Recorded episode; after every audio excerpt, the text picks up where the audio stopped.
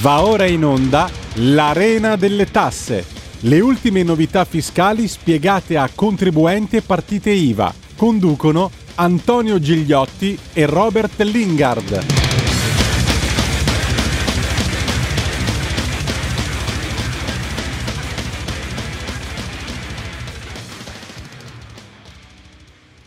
Cari amici, buon pomeriggio e ben ritrovati a questa nuova puntata dell'Arena delle Tasse. Come sempre con noi in collegamento da Londra il nostro amico Robert Lingard. Ciao Robert e buon pomeriggio. Sì, buon pomeriggio, buon pomeriggio a voi.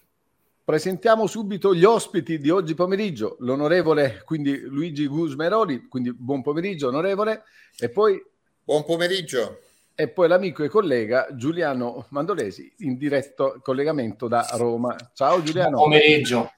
Sì, onorevole, eh, abbiamo visto che eh, tutti gli operatori che operano adesso eh, in criptovalute, che fanno transazioni in criptovalute, devono essere obbligati ad iscriversi all'OAM. Pur tuttavia, andando a comparare a livello internazionale eh, questa normativa, si rischia la compliance formale e si rischia che da un punto di vista di eh, legalità e lotta al riciclaggio eh, non si possano fare dei passi avanti. Le porto per esempio eh, come in Inghilterra eh, la questione viene gestita, tanto che eh, tante imprese, come per esempio la stessa Revolut, è entrata nel panico negli scorsi mesi perché dopo essersi preregistrata a questo registro della Federal Conduct Authority, la cosiddetta FCA, che è il massimo regolatore finanziario in Inghilterra, non era riuscita per tempo eh, a superare i controlli sull'antiriciclaggio. Quindi non solo un'iscrizione formale, ma c'è un'autorità eh, di condotta finanziaria che è deputata a verificare che tu, azienda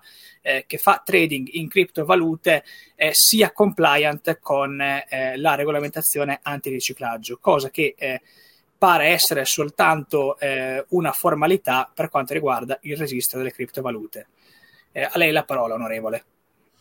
Ma diciamo che in Italia quasi sempre quando c'è una nuova normativa, una, diciamo un fatto nuovo, un contratto atipico, pensiamo ai tempi quando c'erano i primi contratti di leasing, no? Se pensiamo ancora adesso, dopo forse credo 40 anni che esiste il contratto di leasing in Italia e che è diffuso, è ancora un contratto atipico, no? cioè non è stato in qualche modo regolato dal codice civile e potremmo fare tantissimi esempi. Quindi questo del registro OAM delle criptovalute è in linea con una modalità operativa che poi eh, insomma speriamo non porti a criticità poi perché quando non ci sono i controlli eh, poi, eh, poi, il rischio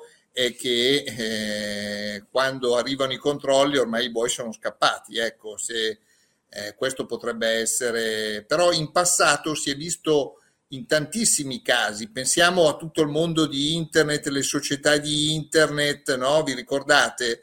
Eh, eh, vi, quanti risparmiatori ci hanno lasciato anche i loro risparmi in queste società che nascevano, avevano una capitalizzazione superiore a società solidissime e eh, strutturate eh, della borsa italiana e poi nel giro di un anno o due anni fallivano, chiudevano. Io mi ricordo società della telefonia, no?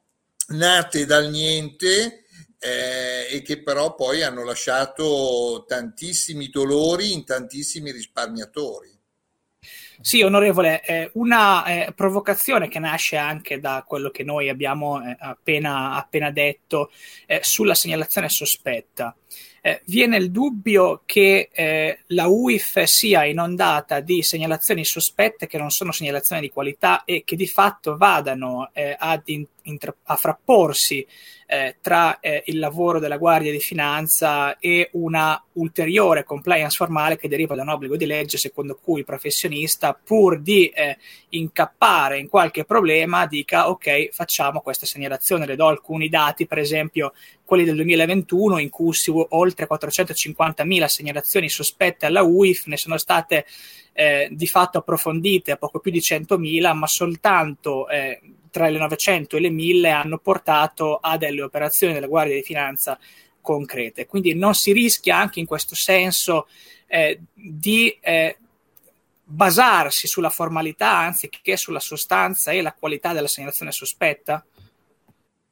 Sì, diciamo che eh, per esempio non ci sono stratificazioni eh, sul livello eh, entro il quale eh, si debba o meno eh, segnalare, per esempio. Sarebbe anche molto utile perché eh, di quelle 450.000 segnalazioni sospette probabilmente era, sarebbe interessante focalizzarsi su alcune importanti, alcune che eh, possono dar luogo a dei problemi anche eh, sociali poi, no? perché quando c'è dietro la malavita, eh, diciamo, eh, la malavita organizzata, eccetera, eccetera. Ecco, mh, è tutto un tema, quello delle segnalazioni sospette e magari anche della stratificazione dei livelli di segnalazione che andrebbe assolutamente affrontato. Sì, Antonio, io direi di eh, passare a eh, tematiche molto più eh, pop rispetto a quelle strettamente tecniche della segnalazione sospetta e di parlare dell'inondata di eh, adempimenti fiscali che eh, andranno a sobbarcare gli studi il prossimo mese. Infatti, pa- passiamo la parola subito quindi al collega Giuliano Mandoresi, che quindi è un, commercialista, quindi uno che mangia e beve di tasse imposte tutti i giorni, e quindi quello che sta per arrivare veramente quindi a giugno è un vero tsunami di scadenze. Quindi si, sono state contate, quindi onorevole Pensi, 141 scadenze so. per l'erario. Ecco, quindi a questo bisogna aggiungere quelle legate ai tributi locali come l'IMU. A questo punto, quindi, io, io ecco, le faccio a lei una domanda domanda e poi quindi entriamo sul tecnico perché quindi è una possibilità che abbiamo quella, quindi ce la vogliamo giocare. Cioè, non crede che forse è giunto il momento di mettere mano, ma veramente ad una vera semplificazione, perché se si parla di semplificazione sono vent'anni, qualunque governo, quindi è, è là, è, si parla, la, però sta di fatto che quindi ci troviamo ogni anno a contare centinaia e centinaia di scadenze. Ma guardi, le dico, io anch'io come il collega Mandolesi faccio il commercialista e sono entrato in Parlamento armato di grande voglia di semplificazione. E siamo riusciti anche a varare un progetto di legge sulla semplificazione e mm, siamo riusciti a fare delle minime semplificazioni. Le faccio un esempio, l'esterometro, l'esterometro era mensile, con un mio emendamento siamo riusciti a farlo diventare trimestrale, ma l'emendamento era per farlo diventare annuale, che era diciamo una norma di buonsenso, ma non ci siamo riusciti, non ci siamo riusciti perché la burocrazia è terribile e il problema delle semplificazioni, sa qual è? È il tipo di legislazione, come è stata fatta e glielo spiego perché è difficile semplificare. Per esempio, si dice aboliamo gli studi di settore che adesso si chiamano ISA.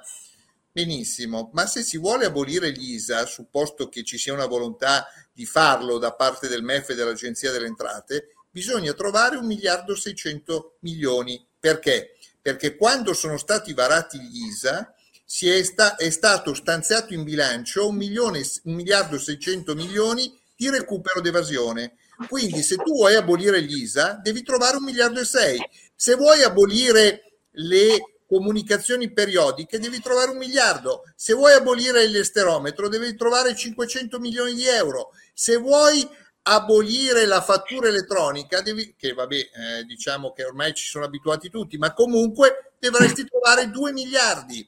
Cioè il tema della... Infatti, infatti, nella delega per la riforma fiscale non c'è una parola sulla semplificazione. L'unica cosa che c'è è la creazione dei testi unici che, guardi, glielo scrivo sulla pietra, non verranno mai fatti perché, perché è impossibile fare dei testi unici su 800 e passa leggi fiscali. Quindi il tema della semplificazione è che bisognerebbe radere al suolo completamente la legislazione fiscale, tornare al 73 dove le istruzioni erano 20 pagine per la dichiarazione dei redditi, copiare dal, dal passato per guardare al futuro, ma, ma siccome non accadrà mai, e ci sarà sempre Italia Oggi, il giornalista, bravissimo giornalista Mandolesi che dirà che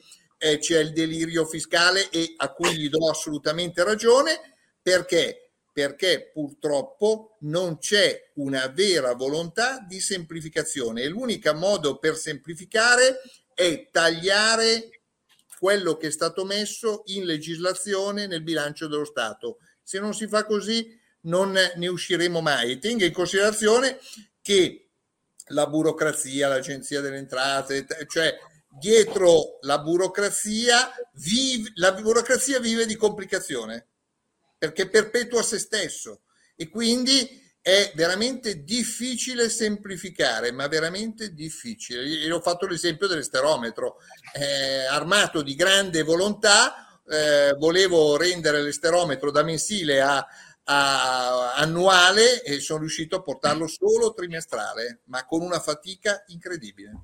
Beh, onorevole, quindi con questa sua riflessione giusta, esatta e vera, cioè ci ha un po' ancora di più gettato nello sconforto, eh? perché quindi Giuliano parlavo, lei parlava, noi certo. riflettevamo e anche Giuliano vedo che quindi ho letto il suo pensiero di allora non ne usciamo più. Onorevole, io avrei una domanda. Eh, visto che lei ha parlato di testo unico, ma mi ricordo quando eh, Draghi era salito al governo, no? eh, che si parlava eh, di questo eh, di, questo, di, questa tavola rotonda di luminari eh, sulla base del modello danese che avrebbero poi dovuto riformare il fisco. Ma eh, chi sono questi luminari? C'è traccia del lavoro che stanno facendo? Quali sono i risultati che hanno ottenuto?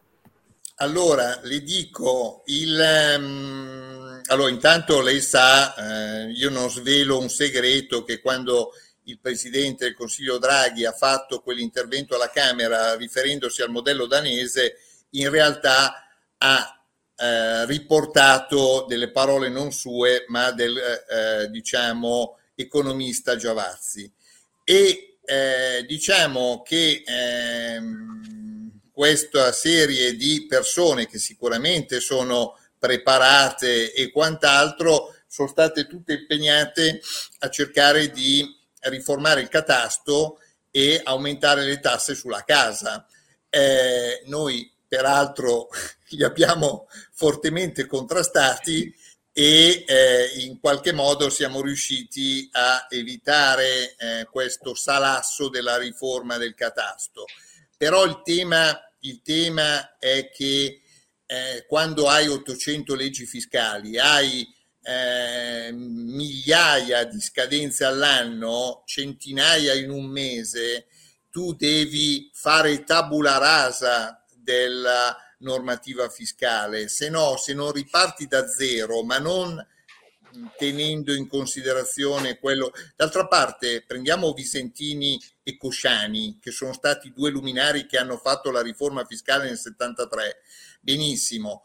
Eh, sono, hanno azzerato tutte le imposte, hanno detto via Lige, arriva l'IVA, via le imposte sui patrimoni, su, eh, calcolati in un certo modo, arriva l'IRPEF, arriva l'IRES, eccetera. Le istruzioni allora erano, come le dicevo, 20 pagine, la dichiarazione dei redditi erano 4 pagine, adesso sono 300 pagine ed è chiaro che cosa vuoi semplificare? No? Eh, se, se, semplifichi qualche cosettina hai già fatto un miracolo, però eh, questo è il paese più complicato al mondo dal punto di vista del sistema fiscale.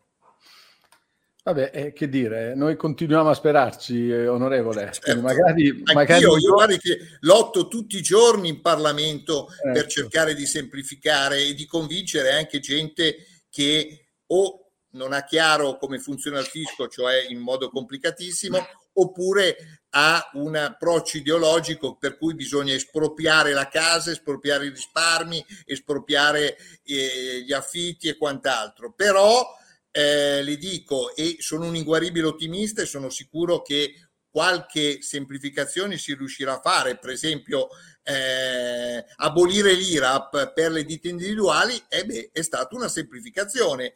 L'abbiamo voluta noi della Lega perché se era per il PD, 5 Stelle, eh, diciamo tutti i partiti eh, dell'arco costituzionale alzavano la franchigia eh, dell'IRAP e il, il mm, eh, giornalista Mandolesi eh, che è anche commercialista sa cosa vuol dire, vuol dire che nessuno eh, avrebbe, tutti avrebbero continuato a pagare l'IRAP, po- un po' meno, invece eh, la Lega ha voluto ditte individuali, imprese familiari, lavoratori autonomi, via l'IRAP, almeno quella è stata una semplificazione, perché? Perché nel 2022 non calcoleranno 865 mila attività su 4 milioni e 9, quindi quasi il 20%, non calcolerà più l'IRAP. Beh, questo è stato un miracolo, un miracolo della Lega eh, che è riuscito a, a, diciamo, a noi che eravamo lì ai vari tavoli a cercare di convincere, ma le dico contro gente che voleva spostare la franchigia da 8.000 a 10 a 12.000 per, per mantenere sempre una complicazione fiscale, cioè eh, bisogna essere onesti col cittadino e dirgli è un mondo complicato quello del fisco e ci, è difficile semplificarlo. Ci tentiamo, facciamo di tutto e facciamo di tutto anche contro certe lobby della complicazione. Bene. Giuliano, allora hai ascoltato un po' l'onorevole, quindi fra l'altro è anche lui un collega, come lo siamo io e te, eh, ma noi intanto alla 30 di giugno arriverà o non arriverà la semplificazione, abbiamo oltre 141 scadenze per le rate. Cosa vuoi aggiungere?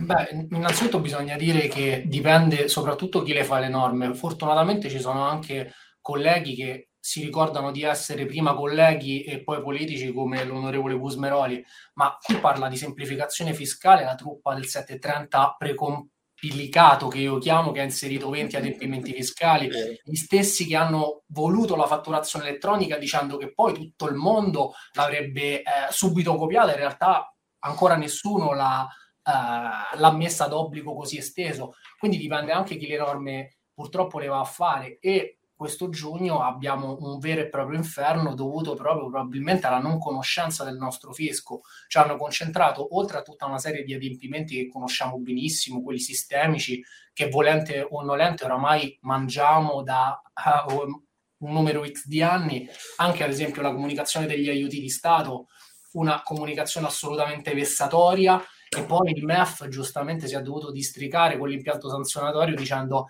eh, se non hai splafonato comunque la sanzione non c'è, però c'è il penale. Eh, quindi allora stiamo a posto così, c'è solo il penale, eh, va bene. Abbiamo l'introduzione in corso d'anno, altra disposizione vessatoria, ma non perché eh, non vada introdotta, ma l'introduzione in corso d'anno non ha assolutamente senso per i forfettari. Tra l'altro, se uno lo deve fare, ma si facesse in maniera massiva, invece sempre con la franchigia che va solo a complicare ulteriormente le cose, salta il regime premiale che ha singhiozzo con la perdita di un anno dei termini di accertamento. Quindi una serie di complicazioni, la stessa introduzione dell'esterometro, dell'esterometro tramite fatturazione elettronica, sempre dal primo luglio in corso d'anno nel mese del tax day. Quindi bisogna anche vedere chi fa le disposizioni e poi purtroppo noi le subiamo tutte. Eh, ci dobbiamo districare in questo mese di scadenze, ma noi non dovremmo districarci, noi dovremmo essere messi nelle condizioni, sia noi sia le imprese, di lavorare serenamente, perché abbiamo tra l'altro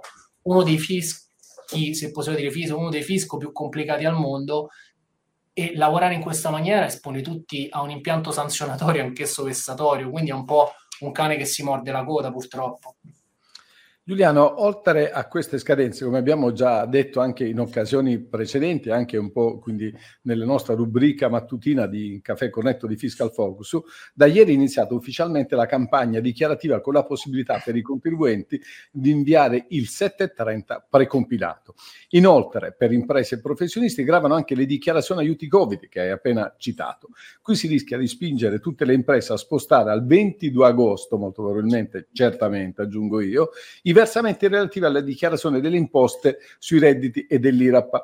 Non è quindi è praticamente quindi quasi certo che c'è il forte rischio di ingolfare le imprese nel mese più caldo dell'anno e sembra oggi dai prossimi giorni anche da un punto di vista climatico?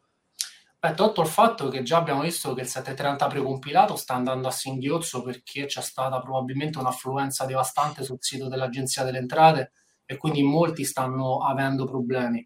Ma mi sembra purtroppo naturale che le imprese poi e anche noi professionisti dobbiamo ricorrere al termine lungo di versamento perché una concentrazione così elevata di adempimenti in così poco tempo diventa difficoltosa da gestire. È bene che va se si ricorre appunto allo 0,4 di, di maggiorazione. Il rischio è che molti poi debbano rimettere mano alle dichiarazioni, pagando anche sanzioni magari a settembre, magari in prossimità dell'invio dei dichiarativi stessi perché si sono resi conto magari di aver compiuto dei piccoli errori perché magari concentrati proprio su magari la dichiarazione degli aiuti di Stato che a quanto pare è divenuta improrogabile.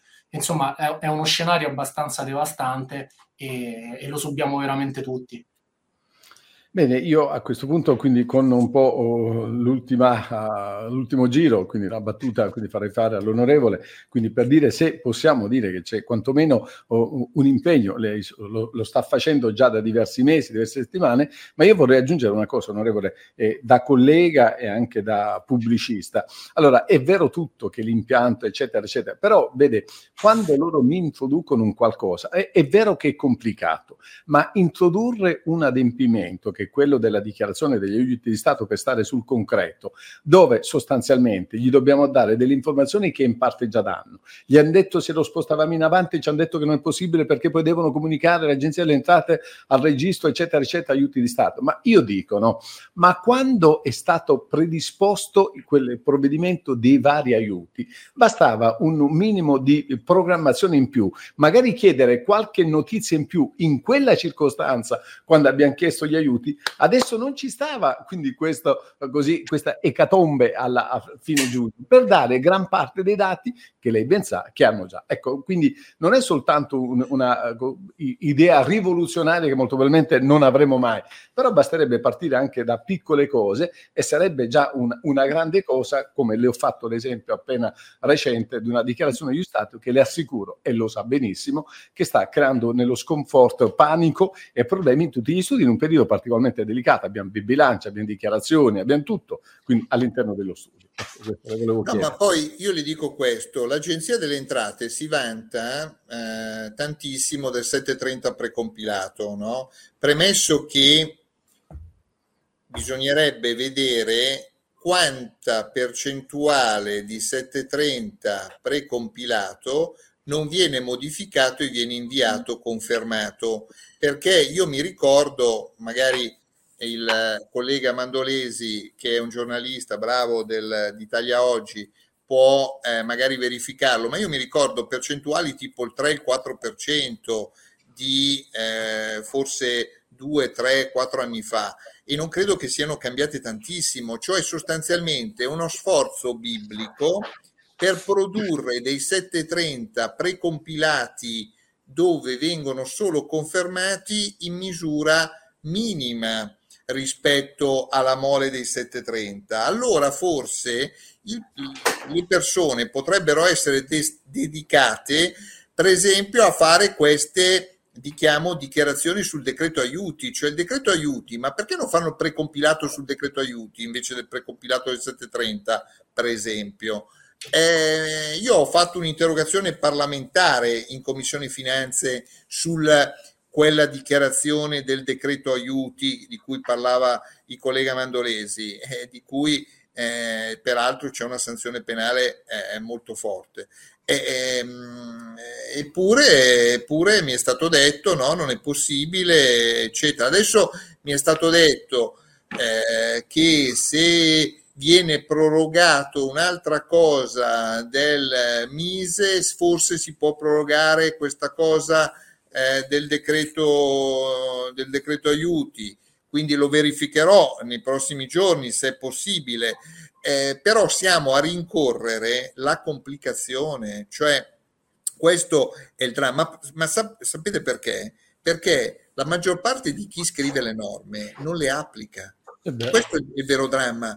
Cioè io mi sono accorto dal 2018 che sono in Parlamento, in Commissione Finanze, dove ha detto giusto il collega Mandolesi, arrivano tanti commercialisti, ma poi si dimenticano di essere stati commercialisti o di essere commercialisti. E invece di proporre semplificazioni, propongono complicazioni. Per esempio, la, la famosa cosa sulle spese mediche che devono essere pagate con la, diciamo, il POS, no? Se no non si possono dedurre, no? Ma un commercialista come fa a, io non dico votare una legge del genere, ma a pensarla, a non pensare che nella vita vera ci sono persone di una certa età che non hanno la carta di credito, che non possono pagare POS la spesa medica, che pagano ancora in contanti e hanno di diritto di poterla detrarre quella spesa medica.